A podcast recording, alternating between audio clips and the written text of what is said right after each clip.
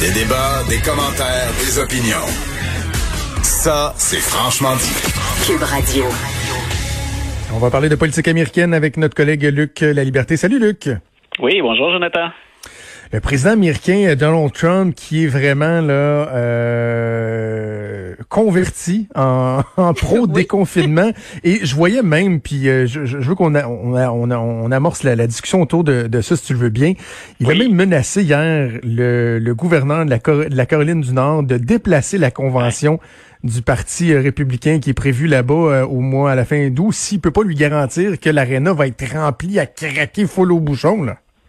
Voilà. Donc, le président, une fois de plus, qui, qui va à l'encontre des... des euh, puis, il y, a, y, a, des données en passant là-dessus qui inquiètent les démocrates là, sur la, la, reprise économique. Pas que la reprise les inquiète, mais sur les effets que ça peut avoir pour les, les chances de réélection du président.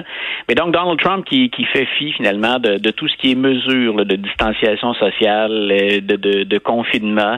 Euh, lui, il est vraiment, tu l'as exprimé en partant, il est all-in. C'est-à-dire, hein, on, on, on, va de l'avant, puis on relance.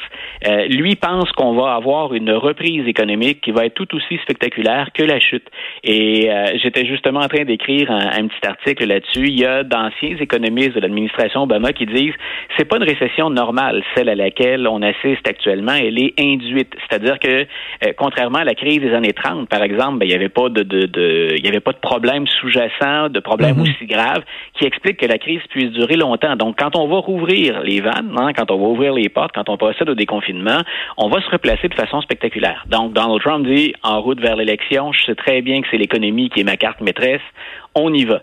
Maintenant, euh, les États, eux, les gouverneurs et la population américaine, malgré ce que le président dit, il y a 75% 76% des démocrates qui disent, euh, par exemple, nous, on porte un masque maintenant quand on sort, quand on a à être en public, puis qu'il n'y a pas de mesure de distanciation possible ou qu'il y en a moins, euh, on porte un masque. Et il y a près de 60% des républicains qui affirment la même chose.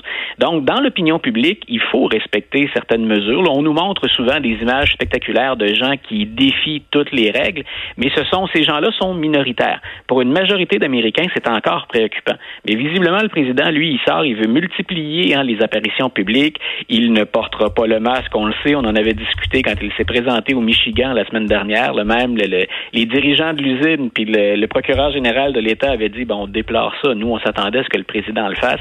Le président dit non, on y va. Puis si jamais euh, en Caroline, et ça, c'est énorme, quand on pense aux retombées économiques d'une convention, euh, que le président président écoutez, moi, si vous me permettez pas de faire salle comble, hein, puis d'offrir le, spectacle habituel, le rassemblement habituel, on va changer le lieu de la convention il a pas parlé aux autorités du Parti républicain. Il a pas, il a pas non, il a pas non plus approché à un autre État parce qu'il faut, faut, au moment où on se parle, il faut avoir un sacré culot pour dire, on va rassembler, je sais pas, un 30 000, un 40 000 ou un 50 000 personnes à un seul et même endroit.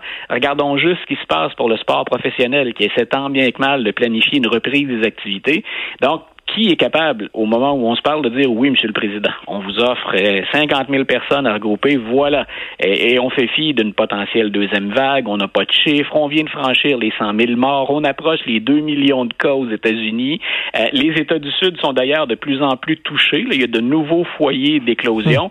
Donc, au moment où on a l'impression que tout est pour placer, disons ça comme ça, euh, le président, lui, dit, écoutez, moi, je déménage la convention, donc je veux avoir ma salle comble habituelle, puis on va donner le, spectacle, on va donner le, boost, en très mauvais français, à tout le monde, comme j'ai l'habitude de le faire.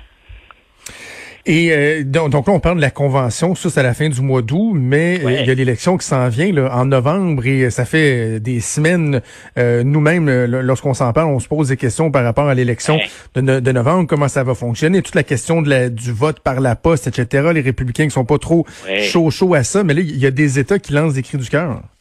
Oui, parce qu'il y a, peu, peu importe la, récupération politique qu'on veut en faire. les partisans du président disent, on sait bien, les démocrates, ils veulent enregistrer tout le monde pour envoyer ça par la poste parce qu'ils veulent trafiquer le vote. Euh, aux États-Unis, à ce que je sache, si on prend des données recueillies euh, au, fil des ans, euh, les, les, les, magouilles électorales, c'est infime, c'est quasi inexistant. Le président aime bien crier au complot. Il le fait même quand il a gagné en disant qu'on l'avait privé de 3 millions de votes, ce qui était par hasard le chiffre euh, le chiffre qui, confirmait l'avance d'Hillary Clinton dans le vote populaire. Au suffrage universel, c'est ça? Pardon? Au suffrage universel, c'était l'écart qui favorisait Hillary Clinton. Voilà, donc euh, donc le, le, président a beau crier au complot, jusqu'à maintenant aux États-Unis, il y en a très très peu de ces incidents-là, c'est marginal, c'est très localisé, mais là il dit c'est la seule façon qu'ont trouvé les démocrates de, de, de, me battre, trafiquer le vote. Mais au-delà de la récupération politique, puis les démocrates bien sûr récupèrent eux le côté très noble de la chose en disant ben il faut pas que personne soit privé de son droit de vote. Là en théorie on peut pas être contre la vertu, donc euh, on veut on veut élargir le, le, vote habituel, s'assurer que tout le monde est bien inscrit sur la, la liste électorale.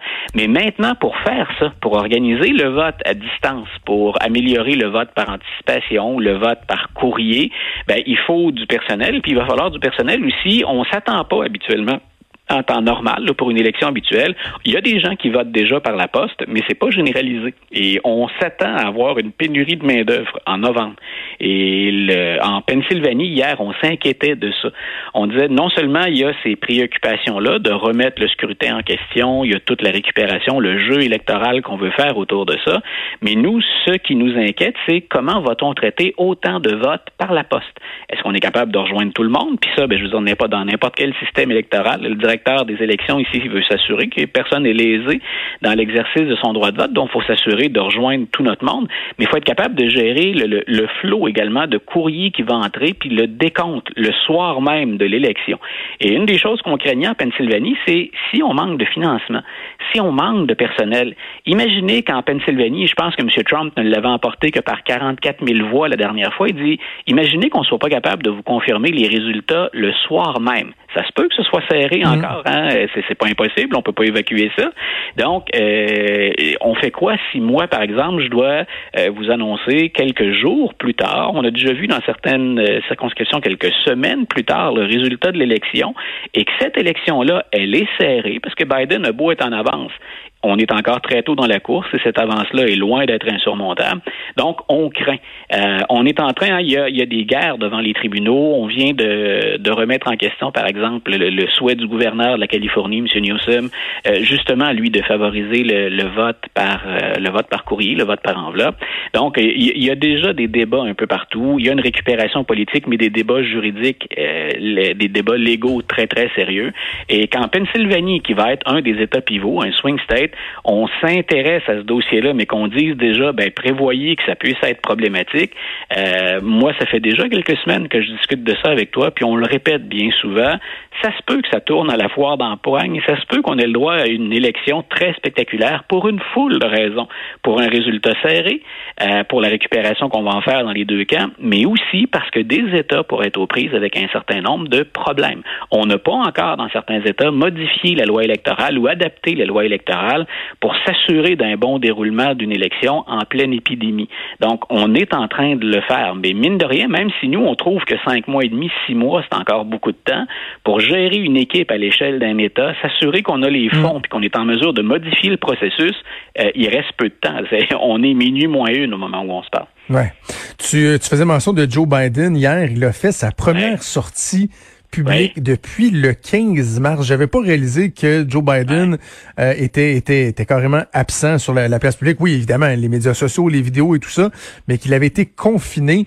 Euh, et il est sorti hier. Puis, tu sais, on a beau dire le président américain, bon, euh, donne pas l'exemple, porte pas le masque et tout ça. Il reste que il y a quelque chose qui frappe l'imaginaire. Tu sais, je voyais les images de Joe Biden avec son masque dans une cérémonie hier. Il, C'est tellement pas naturel encore de voir ces gens-là euh, arborer le masque. Là. C'est, on, peut pas l'excuser, mais comprendre qu'il y a une certaine réticence euh, chez plusieurs.